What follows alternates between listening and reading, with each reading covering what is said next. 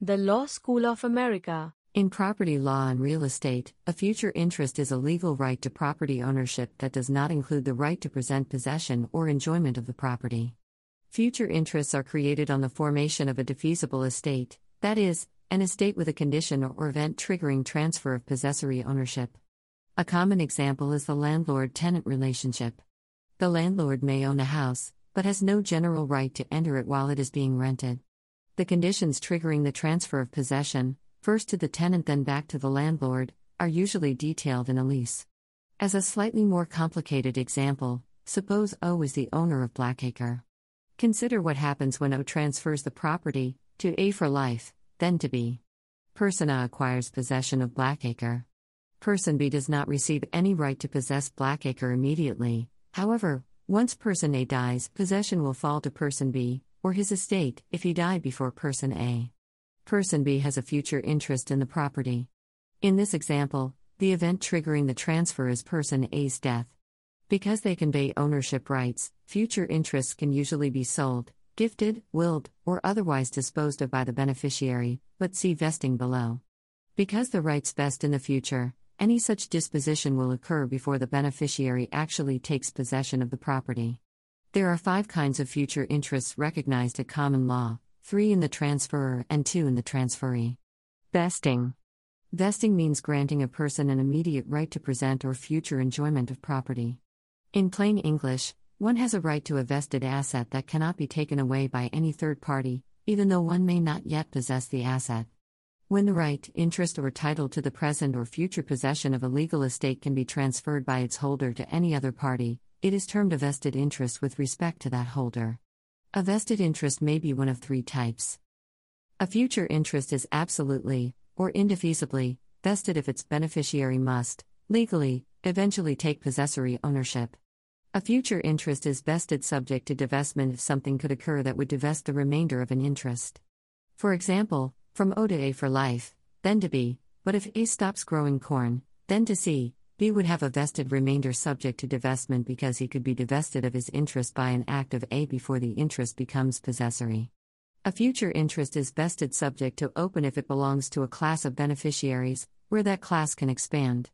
A common example is a grant from O to A's children, where A is a man, the class of A's children can't be closed until approximately 38 weeks after A dies, so any children alive at the time of the grant are vested subject to open. This interest is also sometimes referred to as being vested subject to partial divestment. A person may divest themselves of, or alienate, only those interests that are guaranteed to vest. This rule aligns with the policy that a person should not be allowed to sell a thing that he or she does not own outright. Interests that are not guaranteed to vest are subject to the rule against perpetuities. Future interests in the transferor. Reversion. A reversion occurs when a granted estate is absolutely vested in the grantor. Example O grants Blackacre to A for life. Analysis O, A is guaranteed to die, eventually, at which point Blackacre returns to O. This future interest is absolutely, indefeasibly, vested in O. Analysis A, A has a life estate. Alienation O can alienate her future interest. A can alienate his rights in the property, but only to the extent that those rights were granted him, for example, as a life estate. So it can sell Blackacre to B, but once A dies, it returns to O. Notice that B has no control over this kind of vesting. Reversion is not subject to the rule against perpetuities, because O's future interest is absolutely vested. Possibility of reverter.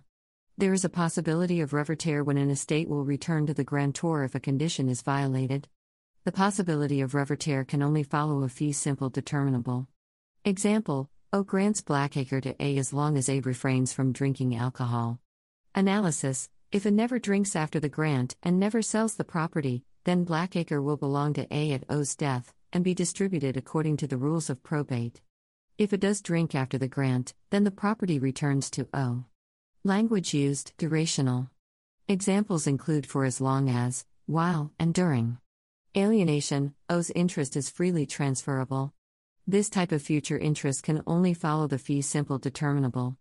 The vesting of the future interest is determinable at the time of the grant, because reverter is automatic if the condition is broken. A possibility of reverter, therefore, is not subject to the rule against perpetuities. right of entry, or power of termination. This type of future interest follows a fee simple subject to a condition subsequent. A grantor has the power of termination when an estate may return to the grantor if a condition is violated and the grantor decides to reclaim the estate. This type of grant may occur when the grantor wants the option of deciding the severity of the violation. Example O grants Blackacre to A, on condition that A refrains from drinking alcohol. Analysis If A never drinks after the grant and never sells the property, then Blackacre will belong to A at O's death and be distributed according to the rules of probate. If A does drink after the grant, then A's rights in Blackacre end, although A is still in possession of Blackacre. Language used Conditional. Examples include on condition, if used for, and provided that. Alienation, O's interest is vested. This interest is never subject to the rule against perpetuities. O's interest cannot be transferred inter vivos, between living people, can only be transferred by will or by intestate succession upon death of the grantor. This type of future interest follows a fee simple subject to a condition subsequent. To see why, consider that in order to retain Blackacre, A must continue to perform under the terms of the grant by not drinking. If A fails to not drink, that condition will trigger the subsequent loss of A's rights in Blackacre. Future interests in a transferee. Remainders. A remainder is a future interest in a third party that vests upon the natural conclusion of the grant to the original grantee. It is the interest in the property that is left over, or remains, after the original grantee is finished possessing it. For example, O's grant to A for life, then to B creates a remainder in B. There are two types of remainders vested and contingent. Vested remainders.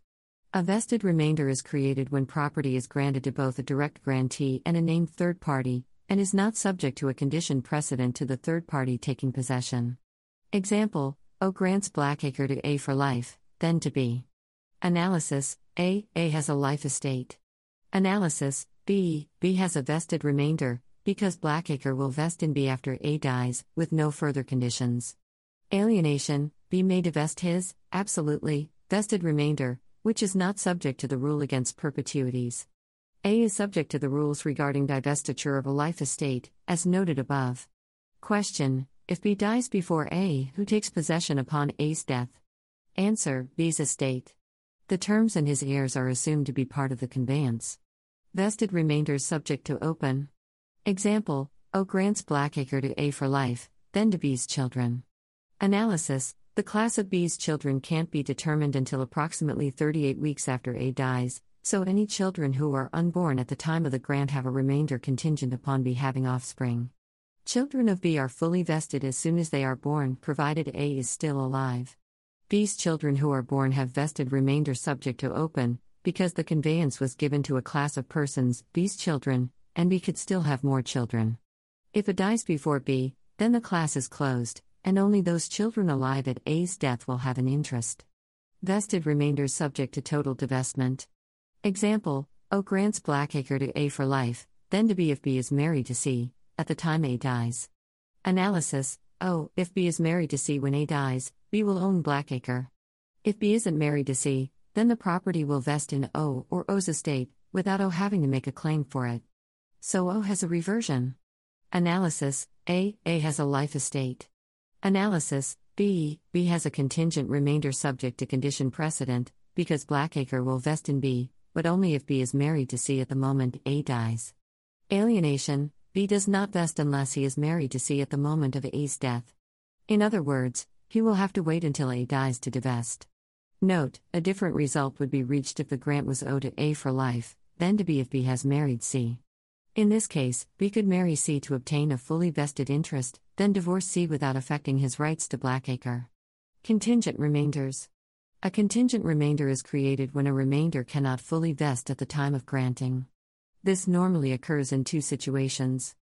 When the property can't vest because the beneficiary is unknown, for example, if the beneficiary is a class subject to open, or when the property can't vest because the known beneficiary is subject to a condition precedent which has not yet occurred. Legislatures and courts tend to prefer vested remainders over contingent remainders, to reduce uncertainty in ambiguous grants, and to speed up probate. Executory interests.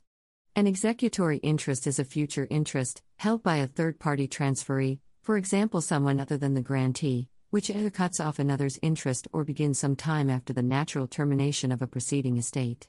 An executory interest vests upon any condition subsequent except the natural termination of the original grantee's rights. In other words, an executory interest is any future interest held by a third party that isn't a remainder. Executory interests usually arise when a grantor gives property to one person, provided that they use it a certain way. If the person fails to use it properly, the property transfers to a third party. There are two different types of executory interests shifting and springing.